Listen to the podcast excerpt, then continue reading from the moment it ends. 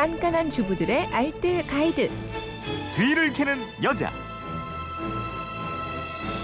네, 일요일 뒤를 캐는 여자 일주일 총정리편으로 꾸며드리고 있죠. 오늘도 곽지연 리포터가 핵심만 꼭 집어서 정리해드립니다. 어서 오세요. 네, 안녕하세요. 새학기를 맞아서 몸도 마음도 아주 분주한 한 주였어요. 네, 네. 예, 월요일에는 새학기 책가방 깨끗하게 세탁하는 방법 알아봤고요. 네. 책가방을 세탁하실 때는 세탁기나 빨래비누로 하시는 것보다 베이킹 소다로 세탁을 하시는 게 좋아요. 네. 저 베이킹 소다 없었으면 어떻게 살 뻔했을까요? 베이킹 소다가 때도 제거를 해주지만 냄새까지 없애주기 때문에 안 그래도 애들 책가방 냄새 많이 나잖아요. 여기 사용하면 아주 좋거든요.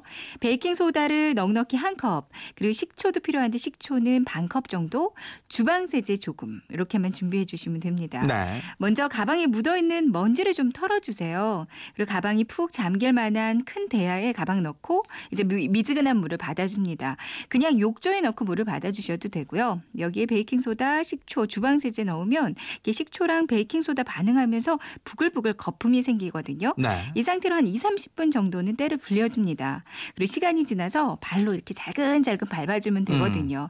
가방 모서리 같은 데는 칫솔로 살살 문질러주면 좀 완벽하게 때가 지워질 거예요.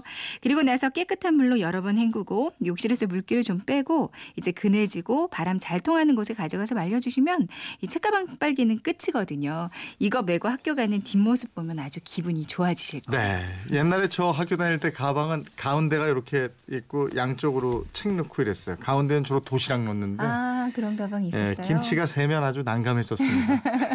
그럴 때도 이 베이킹 소다가 필요했는데 말이죠. 방송 듣고 6980님이 혹시 대야 이건 일본말 아닌가요? 아니면 순 우리말인가요? 뭔가요? 이렇게 네.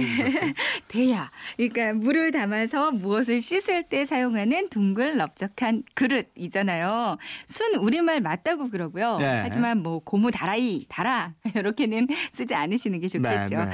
7640님은 중성 세제는 퐁퐁 종류인지 아니면 빨래 세제인지 궁금합니다 하셨거든요. 네. 그러니까 중성 세제는 알칼리와 산성의 중간 성질의 세제잖아요. 음. 그러니까 주방 세제도 포함이 되고요. 우리 머리 감는 샴푸 네. 그리고 울 샴푸 모두 여기 중성 세제에 예. 들어간다고 보시면 되겠어요. 화요일에는 3일절 맞아서 태극기 다는 방법 또 태극기 세탁법까지 알아봤어요. 네. 요즘에는 태극기 세탁이 가능하다고 그랬죠. 그러니까요.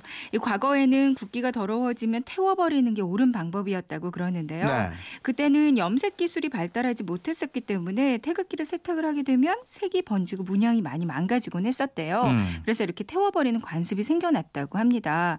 그런데 현행법상 요즘에는 태극기가 훼손되지 않는 범위에서 그러니까 태극기에 올이 풀리지 않을 정도에서 세탁이 가능한 걸로 바뀌었고요. 다림질도 가능합니다. 네.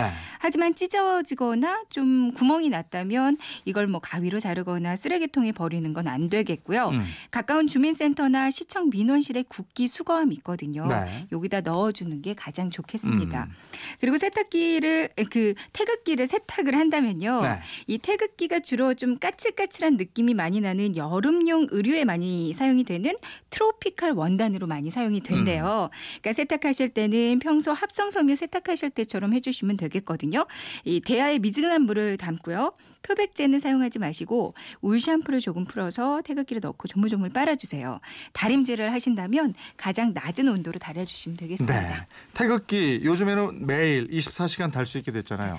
요즘에는 뭐 매일 24시간 달 수 있게는 됐는데 야간에는 적절한 조명을 밝혀주는 게 원칙이라고 네. 하고요. 그리고 태극기 보관 방법.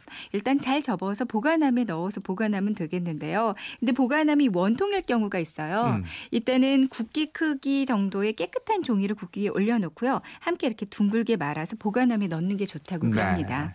수요일에는 간장 오븐 치킨 만나게 만드는 방법 이거 알아봤어요. 네, 이게 정말 기름기 없고 담백해서 맛있거든요. 음. 먼저 닭 비린내를 우유에 재워서 제거를 해주는데 최소 30분 이상 냉장고에 넣어두시면 되겠고요. 칼집을 좀 내주면 양념도 잘 스며들고 속까지 잘 익어서 좋아요. 그리고 양념장 기 재료로는 닭 한 마리를 기준으로 간장이 7스푼, 그리고 올리고당 3스푼, 매실액 3스푼, 다진 마늘 2스푼, 스푼, 그리고 올리브유가 한 스푼 정도 있으면 되거든요. 네. 여기다가 이제 소금이랑 후추 한 꼬집씩 넣으면 되겠고요. 이렇게 만든 양념장을 사이즈가 좀 큰 지퍼백에 담아주세요. 이제 재워둔 닭고기 꺼내서 물로 깨끗이 헹궈주고요. 그리고 나서 양념이 담긴 지퍼백에 넣어서 이렇게 조물조물 몇 번 흔들어주다가 다시 냉장고에 넣고 숙성을 시킵니다. 음. 한 2시간쯤 지나서 숙성이 다 됐으면 이제 오븐에서 구워주시면 돼요. 네. 220도 정도로 예열한 오븐에서 3, 40분 정도 구워주시면 되는데요. 한 20분쯤 지나서 노릇하게 익는다 싶으면 한번 뒤집어 주시고요. 30분쯤 지나서 한 번 더 뒤집어 주고 이제 잘 익었다 싶으면 꺼내 주시면 됩니다. 구울 때 옆에 사이드로 통마늘하고 그 방울토마토 있잖아요. 네. 요거를 한 같이 10분쯤 같이 구워 주시면 더 좋아요. 음. 근데 오븐이 아니라 프라이팬에서 구우신다면 이 뚜껑을 닫고요. 앞뒤로 좀 자주 뒤집어 가면서 구워 주시면 되겠어요. 예. 이거 방송 나간 날 치킨집 하시는 분이 오늘 장사 어떡하라고요 이러셨는데 지장 없으셨죠? 그러니까요. 설명해드려도 바로 해 드시는 분은 많지 않으시더라고요. 시켜 드시는 분들은 계속 예. 시켜 드십니다. 예, 환절기라서 감기 환자들 많은데 에, 이럴 때는 집에 약들이 또 막 넘쳐나고 이래요. 네. 목요일에는 집에 있는 약들 잘 보관하는 방법 네. 알아봤었어요. 일단 약은 애들 손에 닿지 않은 곳에 보관을 해야겠어요. 네. 그리고 햇빛을 피하고 건조하게 보관하는 게 좋고요. 약 케이스는 버리지 말고 고기 겉에다가 약 이름, 복용 방법, 그리고 어떤 증상이 쓰이는지, 개봉 날짜나 유효 기간 같은 거 적어두는 게 좋겠습니다. 종류별로 살펴보면 조제해온 약들 있잖아요. 네.